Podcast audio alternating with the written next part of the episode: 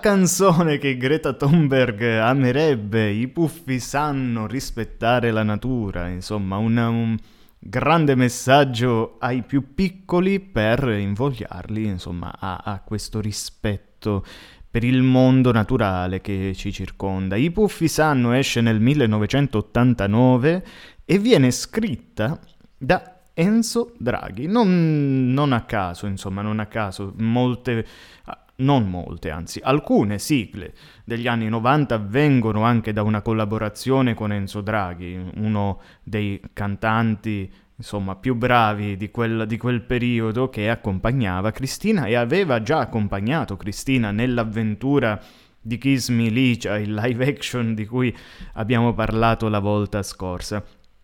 Proprio in questo modo, insomma, inizia il concerto di Cristina D'Avena, che devo dire si era fatta attendere, ma non per sua colpa. Devo dire che lì l'organizzazione del Romix ha davvero fatto una grossa falla, stava rischiando di, di generare un malcontento. Perché? Perché un ritardo di ben 30 o più minuti Cristina arriva, il pubblico rumoreggia, insomma festeggia, non rumoreggia, festeggia, l'applaude, la invoca e lei eh, viene presa, insomma, per interviste, foto con cosplayer, non ho capito se c'era un pass specifico. Comunque stava lì accanto al palco e di tanto in tanto il pubblico la incitava, cantava delle canzoni, cercava di insomma, in maniera allegra di invitarla a salire sul palco perché davvero poi per prendere anche i posti alcune persone, per esempio come me, eh, sono andati lì mh, almeno due ore prima, quindi insomma l'attesa si faceva sentire eh, oltre la giornata sulle spalle. A un certo punto non ce la facevamo più e il pubblico, non io, perché non mi permetterei mai di fischiare, rumoreggiare, ecco, in questo in senso negativo contro Cristina D'Avena, ma non credo che lo facessero contro di lei. Era semplicemente per dire lasciatela andare, lasciatela salire sul palco per cantare, quindi sono volati un po' di fischi, un po' di, di bu, eccetera, eccetera. Comunque, appena sali, sale sul palco, tutte, tutte le cose negative vanno via perché di fronte a lei che trasmette così tanta positività e a, sua, a suo detto si vuole fare anche un po' carico no? di, di togliere la malinconia dei giorni che stiamo vivendo, le preoccupazioni che stiamo vivendo, ecco, vuole regalare, questo lo ha ripetuto più e più volte durante il suo concerto, vuole proprio regalare un momento di spensieratezza, di riconciliazione con la nostra parte fanciullesca, che è quella che ci fa divertire anche ascoltando queste canzoni.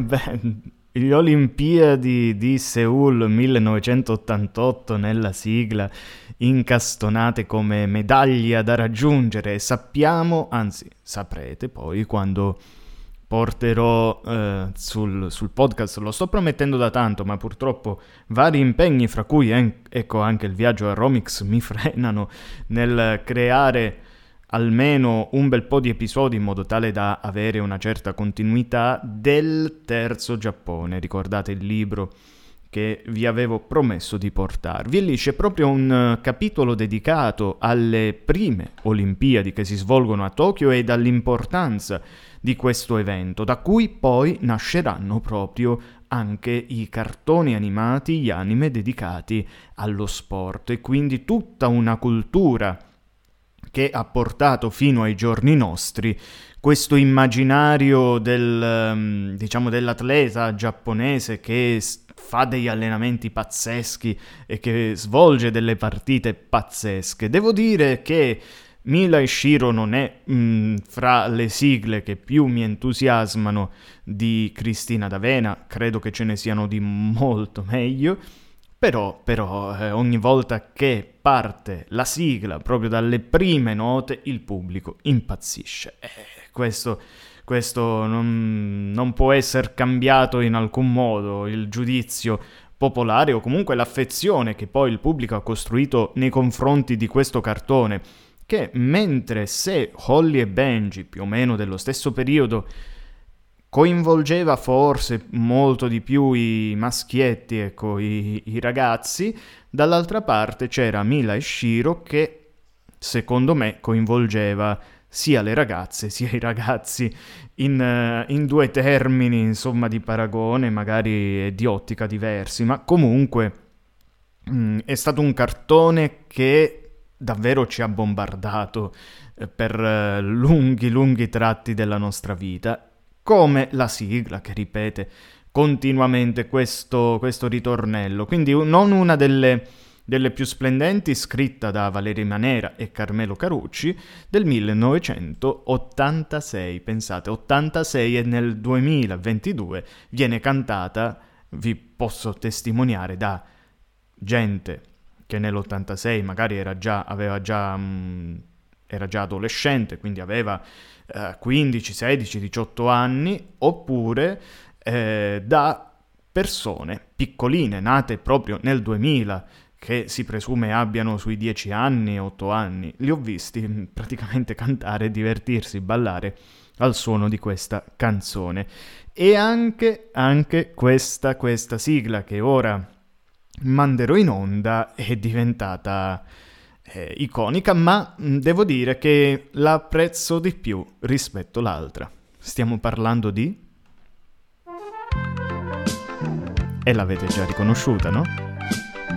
Con questo suono tutto particolare. Pollo. Sulla cima dell'Olimpo c'è una magica città, gli abitanti dell'Olimpo sono le divinità, poi lì c'è una bambina che ancora dea non è, è graziosa e il suo nome è. Pollo, Pollo combina guai, su nell'Olimpo felice tu stai, la beniamina di tutti gli dei. Sei, sei tu, oh, oh, oh. Pollo, Pollo combina guai, su dai racconta quello che tu sai, degli abitanti di questa città. Città. Zeus è un nonno molto buono, non si arrabbia quasi mai. Se però tu senti un tuono, non è arrabbiato e sono guai. È chiamato anche Giove del padre degli dei. È sposato con Giunone che è una dea pure lei. Pollo, Pollo combina guai. Su nell'Olimpo felice tu stai. La beniamina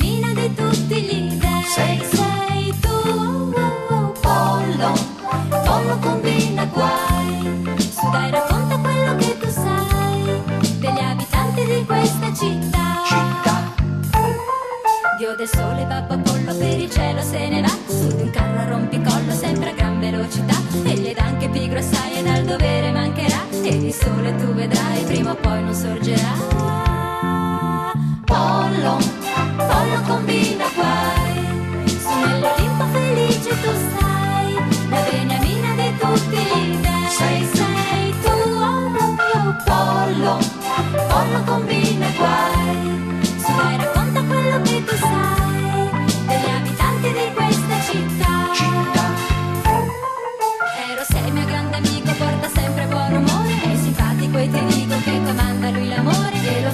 Lo fa con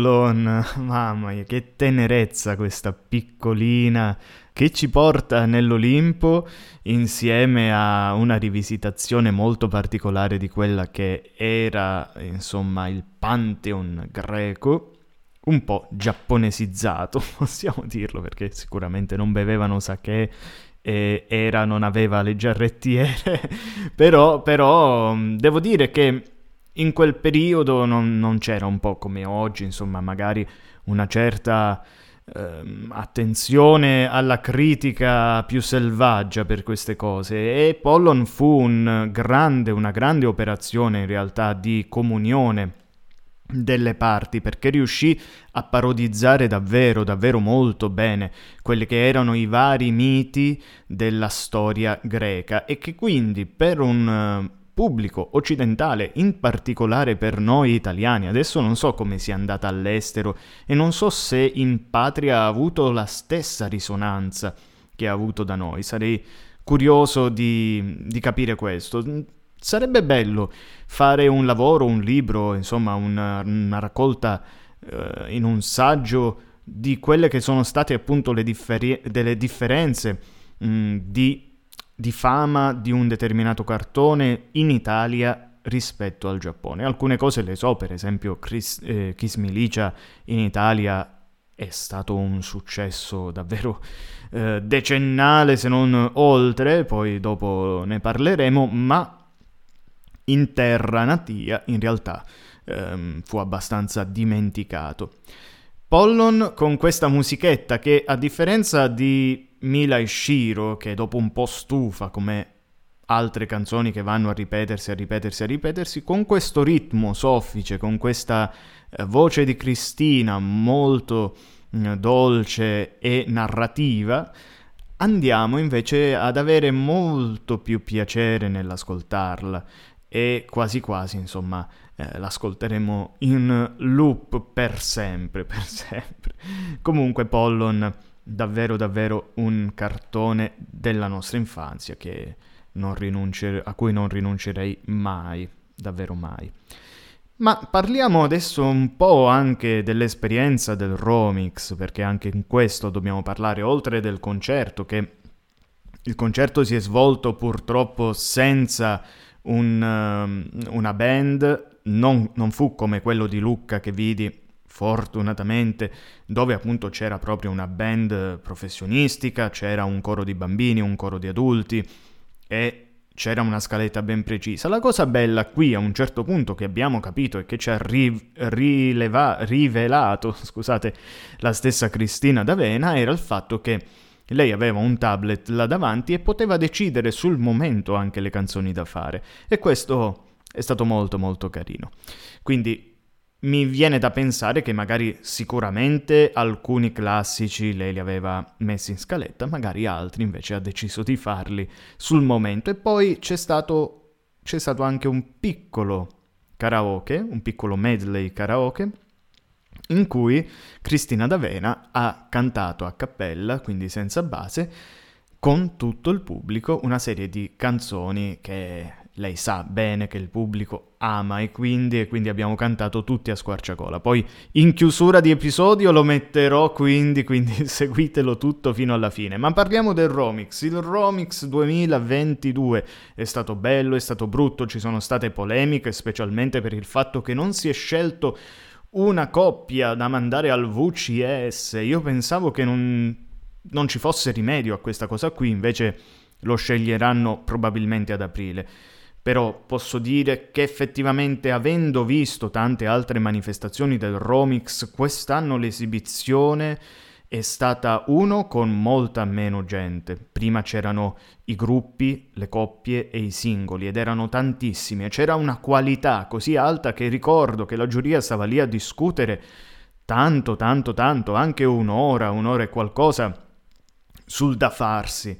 E anche questa volta hanno discusso abbastanza, mm, diciamo no, lasciando il compito ingrato alla presentatrice di star lì a fare a un certo punto un monologo che per l'inizio il pubblico ha accettato, ma a un certo punto ci stavamo tutti stufando, non per colpa tua Beatrice, ma per davvero eh, un po' di impazienza e alla fine non c'era neanche una, una sorta di dialogo fra pubblico e presentatrice, per cui c'era poco coinvolgimento. Mm, il tempo a un certo punto pesava parecchio, mentre nelle edizioni passate il, c'era il presentatore, ma nel momento in cui la giuria andava a deliberare, si sapeva che comunque ci mettevano un po', ci portavano sul palco Mirko Fabreschi ed altri, insomma, suoi commilitoni per cantare lì, sul momento, sigle dei cartoni animati e così coinvolgere il pubblico. Io mi ricordo anche trenini sulla base della Pemaia che salivano addirittura sul palco con tutti i cosplayer festeggianti. Una, un, cioè, io ho dei ricordi su questa manifestazione che sono unici, davvero. Non so come la gente possa dire che è una manifestazione brutta accettando poi t- tutte le altre, perché comunque di quel livello lì mh, mm, ce ne sono forse altre due, tre, non, non so. Non considero Lucca, perché Lucca è un altro tipo, non ha un complesso fieristico. Lucca è nella città, quindi la si deve comparare con le fiere che avvengono all'aria aperta in città, non, si, non sicuramente con quelle che vanno in un complesso fieristico. Va bene, va bene. Inizio a parlare un po' troppo, allora facciamo così, mandiamo la prossima canzone e poi continuiamo.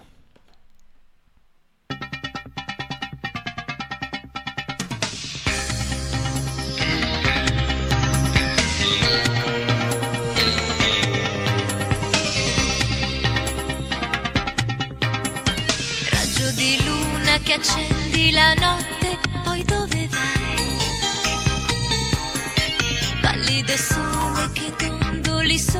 che segreti hai? Ogni sera tu sali lassù, ma al mattino non ci sei già più. Dove vai? Raggio di luna che rendi la notte romantica. Con quella luce che avvolge la sera bianca e pallida. Sailor Moon, luna in te, principessa di un regno che non sai dov'è.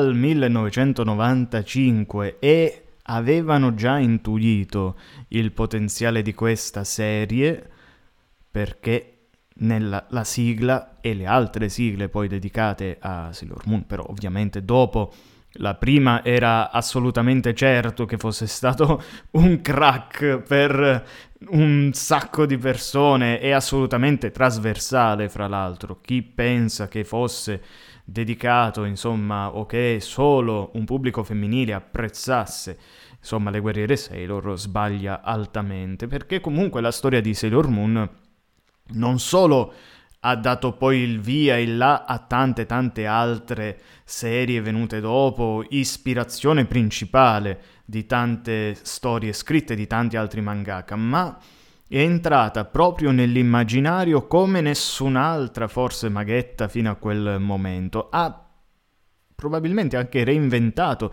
il modo di vedere le famose Majocco, le, le maghette giapponesi. Questa viene scritta da Carmelo Carucci appunto nel 1995 come musica e come testi ovviamente Valeri Manera.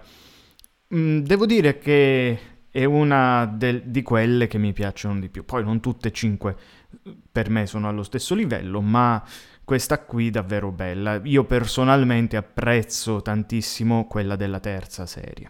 Quella della terza serie è davvero bella. Però comunque, comunque, a parte Sailor Moon, torniamo al Romix. Il primo giorno di Romix, ovvero il venerdì, così come consiglio a tutti quanti chi ha l'opportunità di andare più giorni in fiera, faccia così. Rispetti questo piano perché l'ho testato per anni e anni e ha sempre funzionato, quindi vi posso dare una certezza di questo. Giovedì e venerdì, o appunto venerdì se volete eh, togliere il giovedì di mezzo, dedicatelo unicamente a guardarvi gli stand, ad andare dagli autori per eh, le firme o per le dediche, perché c'è meno fila, me- ci sono meno persone, potete godervi il merchandising al 100%. Probabilmente non ci sono poi gli sconti che ci sono verso la fine fiera, quando insomma sta per chiudere, allora i commercianti per vendere le ultime cose ti vendono, eh, ti, ti, deprezzano un po' il prezzo finale appunto del, del prodotto, ma comunque avete una chiara idea un po' di tutti gli stand di ciò che potete comprare, farvi un giro bello totalitario e poi tornare a comprare segnandovi appunto i punti più interessanti. Inoltre nel venerdì è anche il momento migliore per andare nel padiglione games e giocare, provare tutte le console che ci sono disponibili, quelle che vi piacciono ovviamente, e star lì senza avere l'ansia di dover lasciare il posto a un'altra persona perché magari c'è una fila chilometrica. Così io ho potuto anche provare l'esperienza della realtà virtuale. Devo dire, inizialmente è, dif- è difficile prendere coscienza dei comandi, ma una, una, volta che si è preso coscienza di questo, dei, dei movimenti che si possono fare, la, c'era la possibilità di inserire vari giochetti in una console eh, ovviamente ricreata in questa stanza dove ti ritrovi proiettato e il momento di maggiore immersione in realtà non è stato quello dove dovevi colpire magari dei bersagli, ma è stato proprio in un gioco di relazione con un robot che stava lì, o robot, che stava lì per ballare insieme a te. E reagiva davvero molto bene ai comandi che gli davi, per cui dopo un po' che stavi lì a interagire con questo robottino, eh, quasi quasi ti dimenticavi di avere il visore in testa e di essere appunto in fiera invece che in questa stanza immaginifica.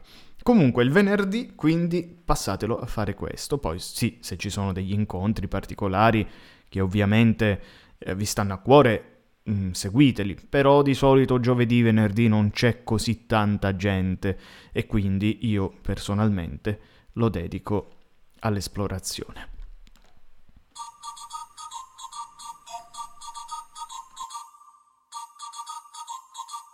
Yaya, Bayola!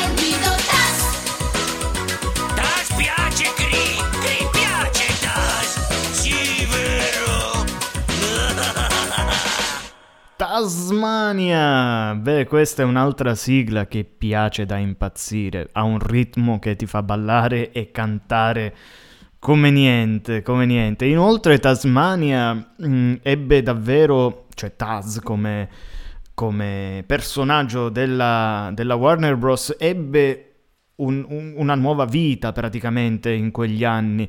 Forse per la sua natura molto più in linea con quella degli anni 90 e probabilmente anche per questo cartone animato che ci faceva apprezzare davvero questo animale folle che correva, distruggeva tutto, ma poi aveva anche dei lati molto molto simpatici. Questo era Tasmania, un altro grande classico dei concerti di Cristina D'Avena, non viene quasi mai lasciato dietro, un po' come Denver, ma questa volta non ci sarà Denver, de- de- Denver, che viene odiato da alcuni. Sergio Algozzino.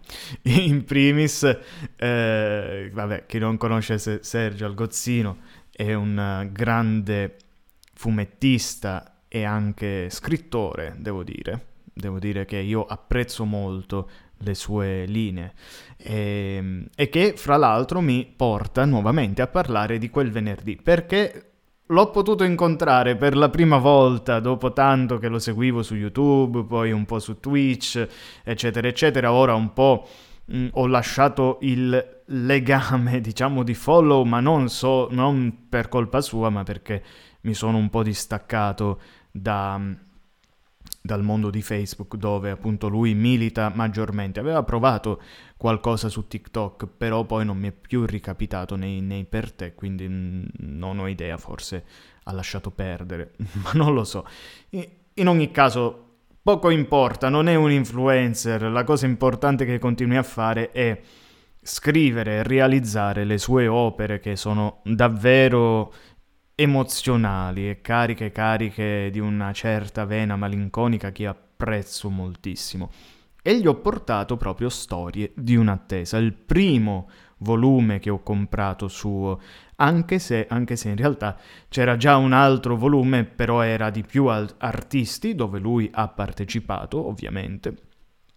E non sapevo di, averlo, di avere in casa un suo fumetto. Quando poi ho scoperto eh, che faceva. Questo Sergio Algozzino, che aveva questo canale Memoria 8 bit, dove praticamente ironizzava sulle sigle dei cartoni animati in un modo eh, non offensivo, delicato, giusto, puntuale, insomma molto molto bello, mi faceva morire dal, dal ridere, quando ho scoperto che questo che io credevo fosse uno youtuber che eh, cantava insomma col suo ukulele, in realtà, in realtà dietro era, aveva alle spalle una carriera niente male e davanti a sé ancora una carriera tutta da esplorare. Quando vidi il video in cui sponsorizzava appunto Storie di un'attesa, ho detto mm, devo, devo assolutamente provarlo e ho fatto molto molto bene. E ho fatto molto bene. Quindi mi ha uh, autografato, insomma, con un suo disegno quel libro, dopodiché ho comprato anche il piccolo Caronte, che non è disegnato da lui, ma scritto da lui, perché come ho detto apprezzo molto la sua scrittura. Fra l'altro la disegnatrice di quel fumetto che ve lo sto a dire, a fare, davvero stupenda. Guardatevi qualche tavola, un piacere per gli occhi. Però purtroppo lei non c'era, quindi sono andato nuovamente da Algozzino per farmelo, per farmelo autografare, autografare. E in più ho preso anche una sua stampa di Devilman che anche lì l'interpretazione che ha dato al personaggio Devilman con quel disegno è qualcosa di davvero, davvero unico, davvero unico. Comunque, questo il venerdì, quindi esplorazione, compere e incontro con gli artisti che vi piacciono di più. Ma poi, eh, poi arrivano i due giorni più affollati, i giorni che spesso proprio perché c'è tanta folla, fanno un po' arrabbiare le persone. Però, ragazzi, eh, cioè, io preferisco avere una folla, una, una, fiera piena di persone che una fiera vuota, no? È un po' triste vedere, vedere gli spazi vuoti. Vabbè, ne parleremo dopo. Intanto, con una Cristina D'Avena che rivendica anche con una certa. Eh, una, cer- una, certa rabbia, ma non, non rabbia, insomma, eh, delusione sicuramente, la sconfitta dell'Italia nuovamente, che non andrà nuovamente ai mondiali, mannaggia a noi, beh, eh, invoca proprio loro due come magari portafortuna per un prossimo europeo e poi si spera un prossimo mondiale.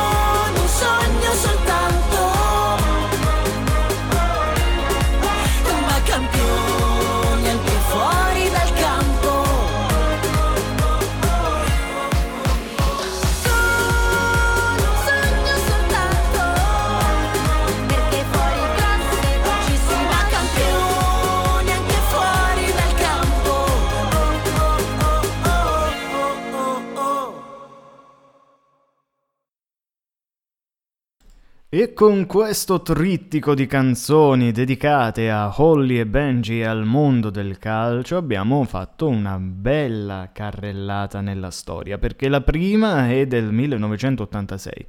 Ovviamente abbiamo ascoltato la versione originale, non quella cantata da Cristina D'Avena, ma quella che nell'86 venne scritta da Augusto Martelli come musica, Nicola Gianni Muratori come testo e ovviamente la supervisione della sempre sempre vigile Alessandra Valeri Manera. E come interpreti abbiamo Paolo Picutti e ovviamente i piccoli cantori di Milano che sono, oh, reggono insomma la parte corista di quasi tutte le sigle che noi sentiamo. La seconda invece viene dal 1995, scritta da Silvio Amato e ovviamente cantata da Cristina D'Avena, ma anche da un certo Marco Destro che negli anni 90 ci ha regalato grosse soddisfazioni e che fra l'altro vidi proprio in quel Lucca grazie a una cover band di cui adesso non ricordo il nome che volle coinvolgere Marco Destro.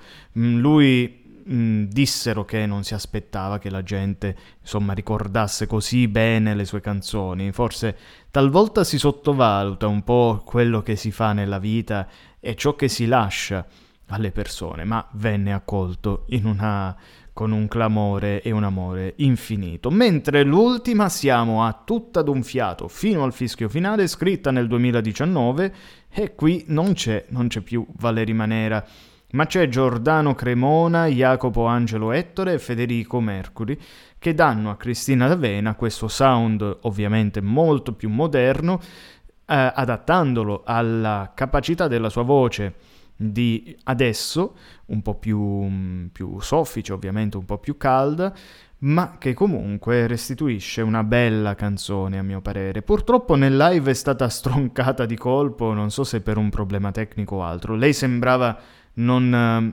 non avere nei piani, ecco, questa stroncatura così di colpo, di netto, però va bene, va bene comunque.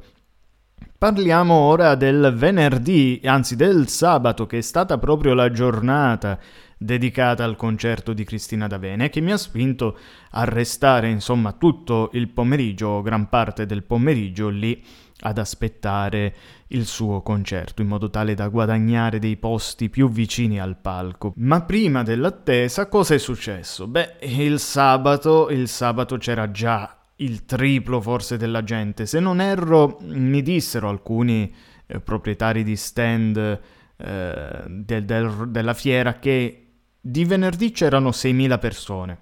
Insomma, quindi abbastanza poche per un complesso fieristico così ampio che mette a disposizione addirittura quattro padiglioni. Tre dedicati a eh, fumetti, card game e eh, oggettistica varia, uno dedicato ai videogiochi e un altro è ovviamente l'area palco dove ci sono state anche delle piccole mostre, ma soprattutto insomma per il palco.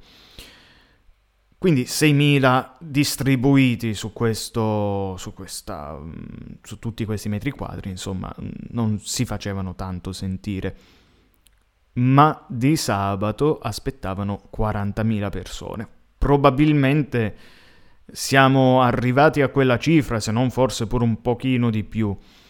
E chissà, chissà se era proprio perché c'era Cristina D'Avena o perché semplicemente il sabato vanno tutti. In ogni caso il padiglione era strapieno, c'era gente che stava anche su in, tra virgolette, balconata. Sapete che i padiglioni del Romix hanno l'accesso sia sotto che sopra e sopra c'è una piccola, una piccola balconata con le due scale mobili che poi ti fanno accedere dal basso verso l'alto o viceversa. E durante quella giornata io consiglio sempre di dedicare l'attenzione ai cosplayer, che per me sono l'anima di qualsiasi fiera. Quindi, per favore, cosplayer, non abbattetevi, lo so che ultimamente non vi trattano molto bene, ma per favore, continuate, continuate nella vostra bellissima passione, perché non c'è cosa più bella per noi di incontrare un personaggio in carne ed ossa fatto bene e per voi ricevere insomma eh, i complimenti, app- gli, apprezzamenti delle persone. Ho visto delle scene davvero da, da, da Maria De Filippi, insomma gente abbracciare il proprio personaggio preferito, commuoversi, eh, gioire insieme a loro. È, è stato Insomma, sono delle esperienze che non si possono tramutare eh, in altro, sicuramente, sicuramente. E quindi il sabato dedicarlo un poco a questo, andare su e giù per la fiera, però ancora ogni tanto, um, diciamo anche dedicarlo agli eventi, se ci sono, se avete adocchiato qualcosa il giorno prima e volete andarla a comprare, si può ancora, secondo me. Poi domenica Domenica è stata un po' più faticosa. Già. In ogni caso, va bene. Andiamo nuovamente a dedicarci al concerto di Cristina D'Avena che questa volta ci canta Kiss Me Licia.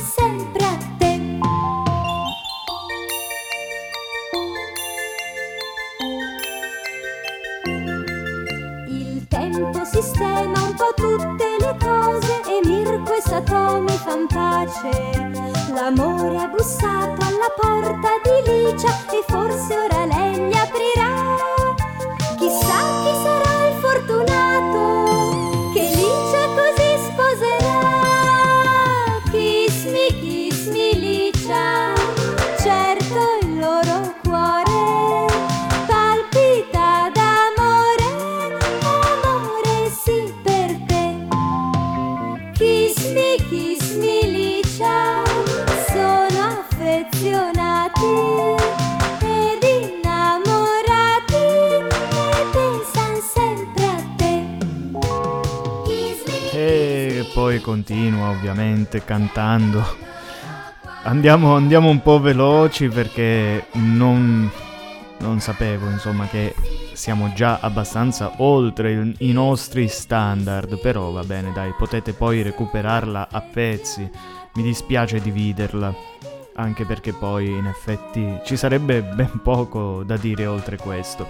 E quindi questa era Kiss Me Licia, Licia e Behive Story, non so se ricordate questa grande raccolta di CD in cui c'erano addirittura insomma un po' tutte le canzoni del live action. E questa è una canzone a cui Cristina D'Avena rinuncia difficilmente, ma giustamente perché è, è stata quella che l'ha portata ad andare insomma oltre la semplice voce che tutti già sentivano e che tutti già amavano, insomma, una voce familiare.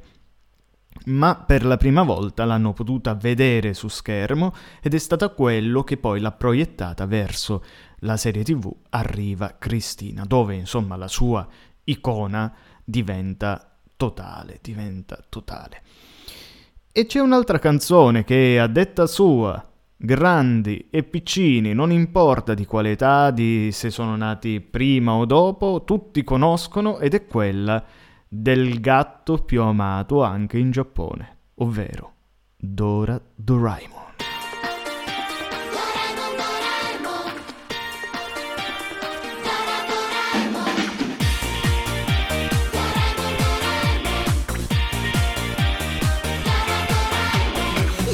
Giù vola su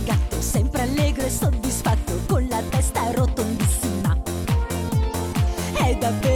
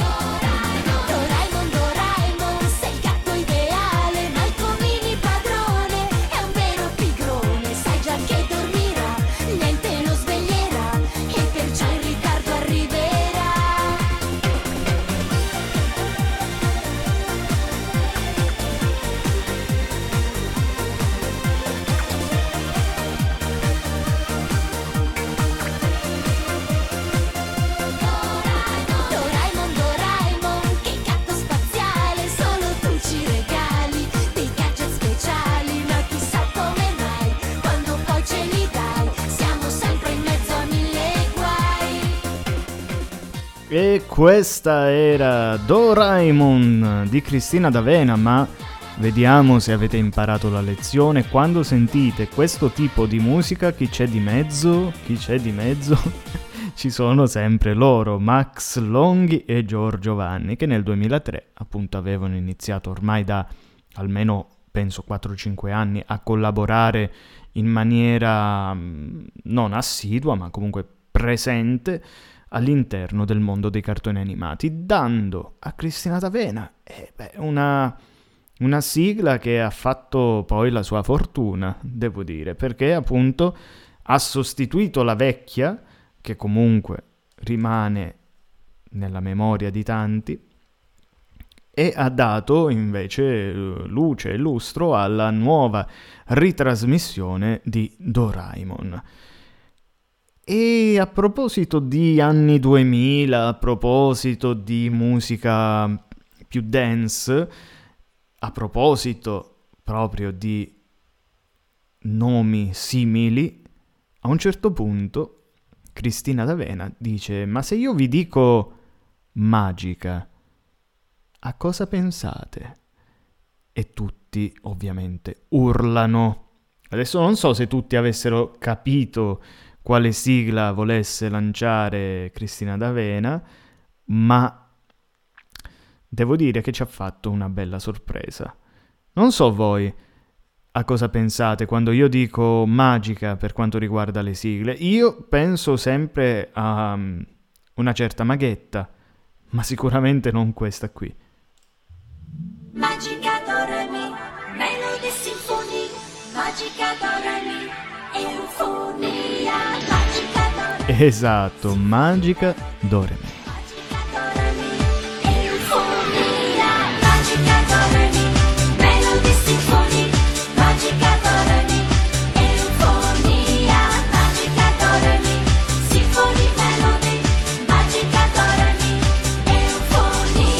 La vita è una magia con una melodia che suoni già do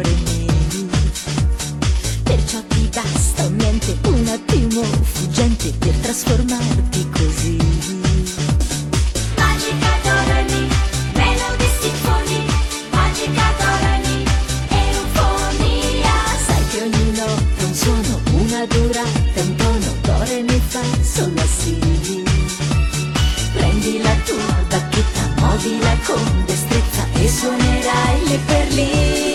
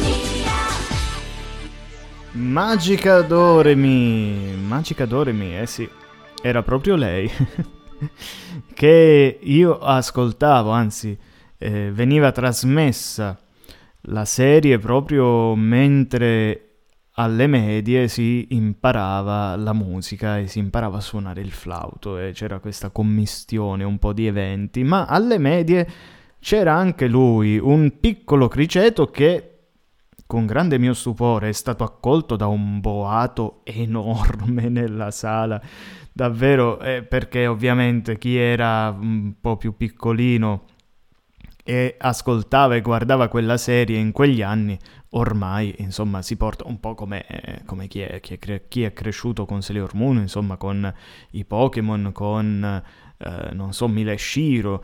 Ecco, lui davvero ha conquistato il pubblico in una maniera incredibile. Stiamo parlando di...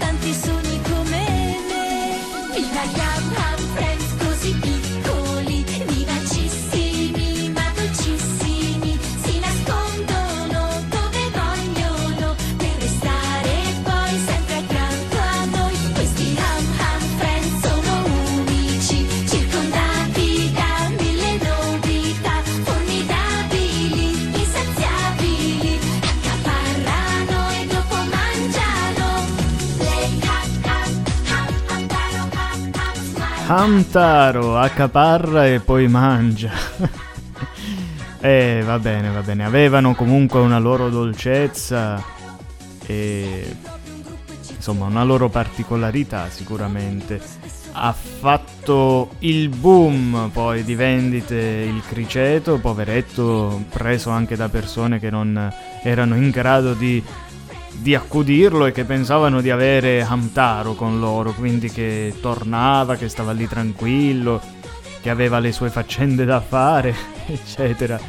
Però in realtà ehm, è una storia triste perché penso che molti criceti sono stati maltrattati da, uh, inconsciamente anche, eh, da persone che spinte appunto da questo cartone animato poi l'hanno preso. Però comunque siamo nei primi anni 2000, 2001 e questa musica che sentite sotto è sempre responsabilità di quei due, attenti a quei due, Max Longhi e Giorgio Vanni.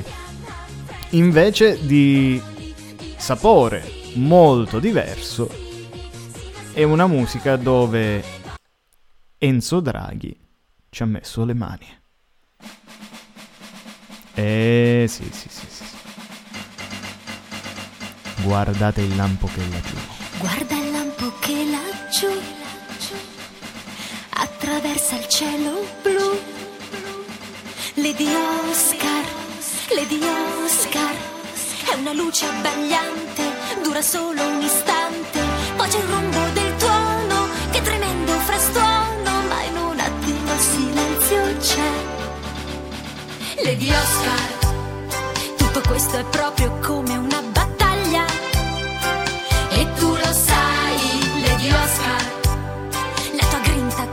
lampo tutto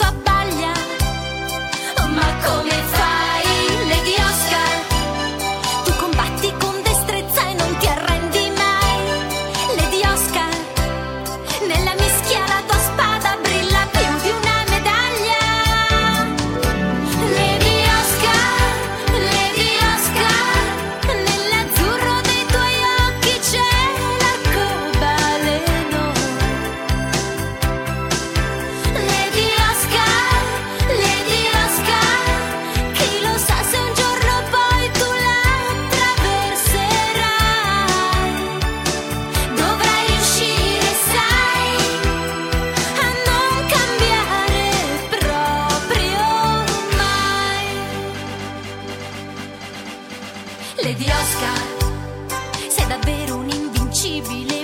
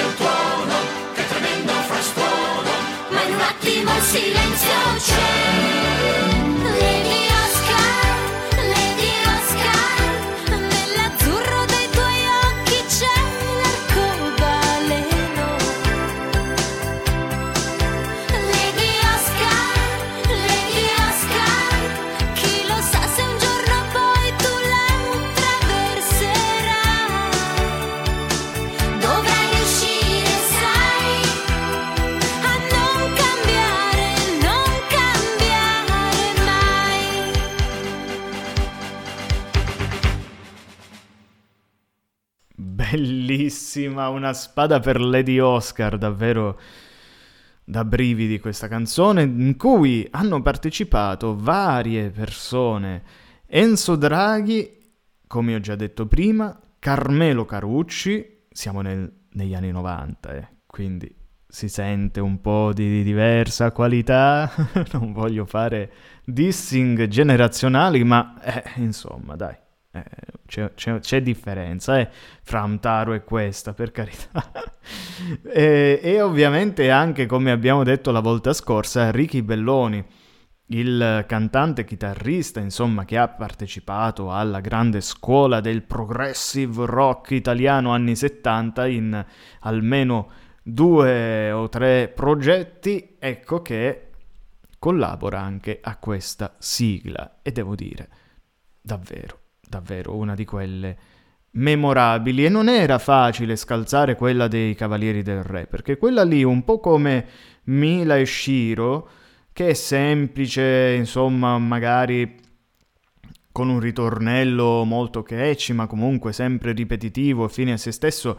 Fra l'altro, eh, lo stesso Riccardo Zara non si capacita come mai una delle più acclamate sigle dei Cavalieri del Re sia proprio Lady Oscar. Vabbè, io penso perché affiancato a un cartone che era eccezionale, un cartone che ancora oggi mantiene viva la sua bellezza. Ma comunque la sigla io credo che abbia sempre fatto il suo, eh, abbia sempre contribuito e in un qualche modo comunque la gente era molto affezionata a quella sigla lì. Quando arrivò una spada per Lady Oscar ci fu qualche mm, piccolo dissenso, ma devo dire che alla fine entrambe convivono benissimo nei ricordi delle persone. Mentre questa qui, che ora andrà in onda, è una sigla combattuta. Combattuta perché eh, c'è sia la versione di Cristina D'Avena, ma molti in realtà, e forse a ragion veduta, la affidano maggiormente a Giorgio Vanni. Fra l'altro, piccola parentesi, Giorgio Vanni è stato, pre- è stato presente in questa scaletta perché Cristina D'Avena ha portato ehm, Dragon Ball Z, la sigla di Dragon Ball Z che appunto è cantata da Giorgio Vanni e addirittura la prima sigla dei Pokémon in cui lei non aveva insomma nessun credits credo eh poi non so se sotto banco in realtà c'era qualche cosa però poteva portare sicuramente alcune delle sigle dei Pokémon in cui lei ha collaborato veramente ha portato la prima. È stata una sorpresa un po' per tutti noi ed è stato bellissimo sentire anche la sua versione, ma di questa la conosciamo già bene. Di cosa sto parlando? Subito la indovinerete.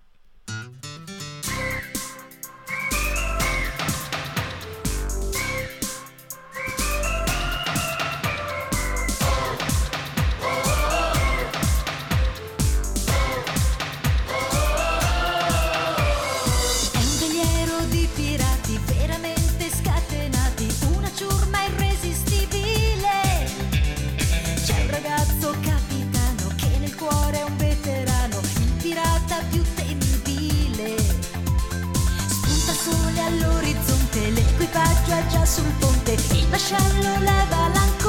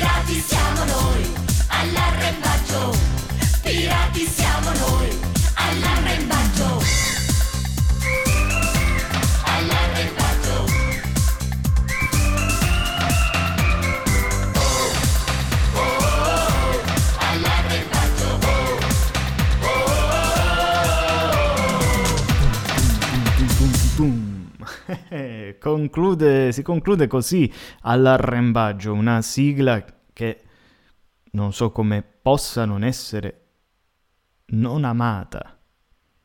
Possa essere non amata. È così, esatto. cioè, come si fa a non apprezzare una sigla del genere? Dai, ragazzi.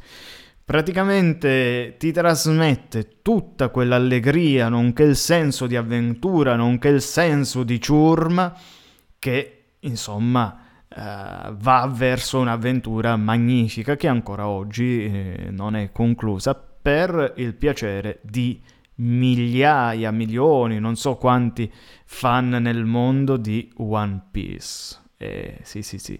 E questa era Insomma, ovviamente una di quelle canzoni apprezzatissime. Invece, invece fu una bella sorpresa quando a un certo punto Cristina D'Avena porta questa sigla qua, perché non, non credo che sia fra le più ricordate, fra comunque quelle più apprezzate in generale dal pubblico. Io apprezzo particolarmente lo scambio di voci fra coro e voce principale, però mm, mi rendo conto che è una sigla che difficilmente oggigiorno può essere riportata, quindi mi ha fatto piacere ascoltarla e sto parlando di Pollyanna.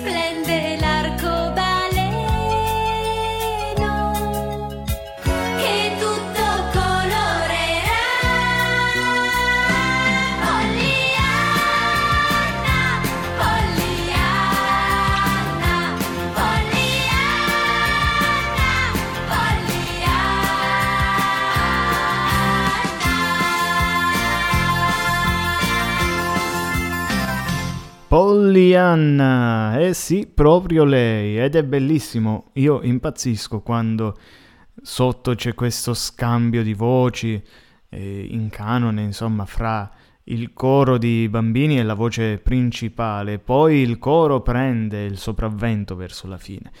Davvero una bellissima canzone con delle strofe molto ritmiche, poi a un certo punto con questa apertura melodica che coinvolge i sentimenti dell'ascoltatore però mi rendo conto che appunto non credo che sia così famosa, sicuramente non così famosa come questa.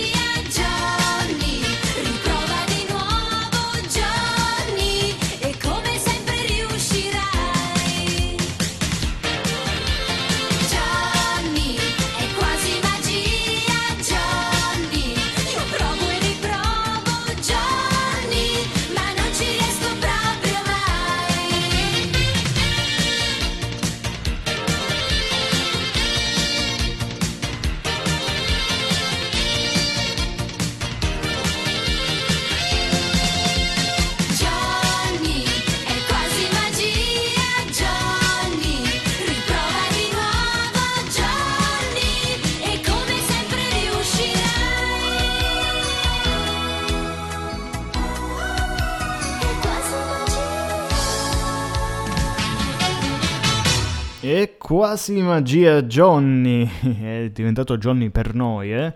non per eh, l'originale.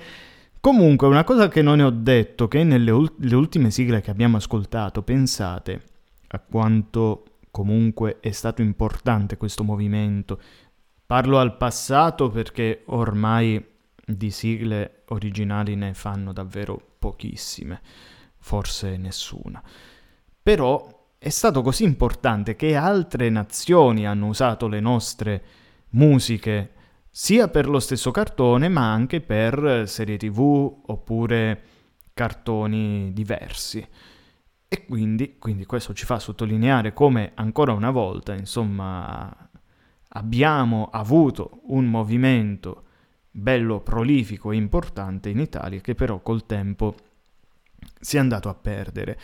E ora siamo in chiusura, manca una canzone, una che lei fa sempre, fa sempre, anche perché fa un- la sua mossa no?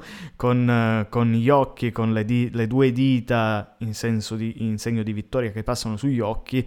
Chi ha visto insomma un concerto di Cristina D'Avena, una delle sue mosse da palco più accreditate, stiamo parlando di una sigla che parla di tre ladre.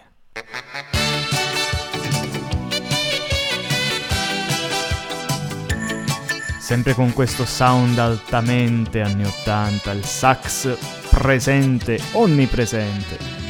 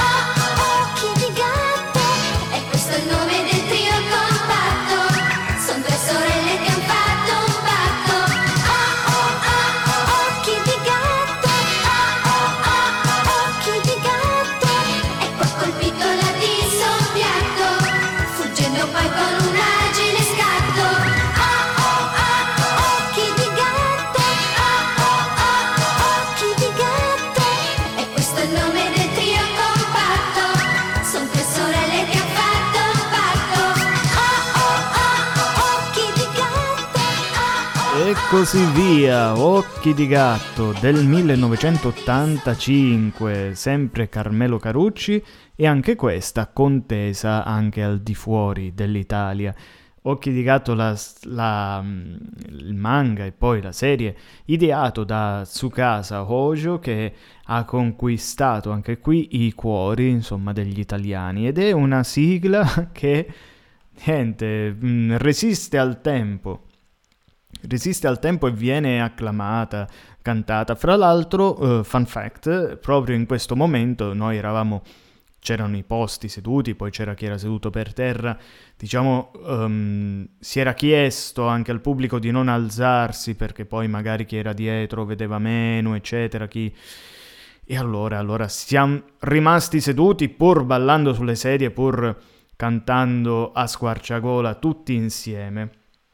Ma per la sigla finale Cristina ci ha invitato ad andare sotto il palco e ovviamente, ovviamente ci siamo riversati tutti là sotto a ballare e cantare sulle note di Occhi di gatto. Ma non è tutto, non è tutto. Vi avevo promesso in questa lunga, forse la più lunga che ho fatto eh, di diretta podcast, insomma, su questo podcast qui con voi credo che sia l'episodio più lungo che, che abbiamo fatto, beh, vi avevo promesso una cosa molto particolare e stiamo parlando di un, un'interazione, un momento interattivo appunto con la platea, un momento in cui Cristina aveva annunciato il fatto che Occhi di Gatto poi avrebbe chiuso e che lei, sì, avrebbe voluto cantare tante altre canzoni e di colpo ha iniziato a cantare con noi. Io purtroppo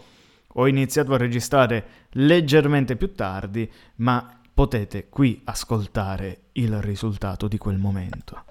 Rossana sei proprio una piccola star Sono piccoli problemi di cuore Nati dall'amicizia e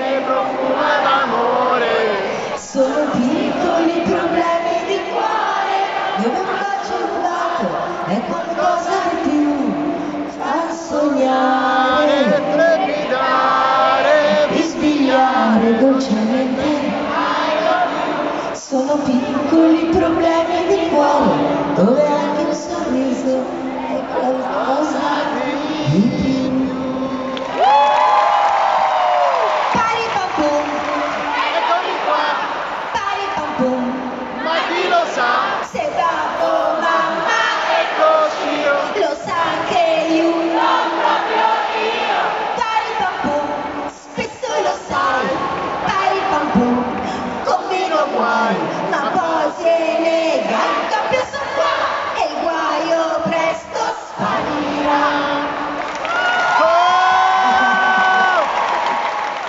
questo...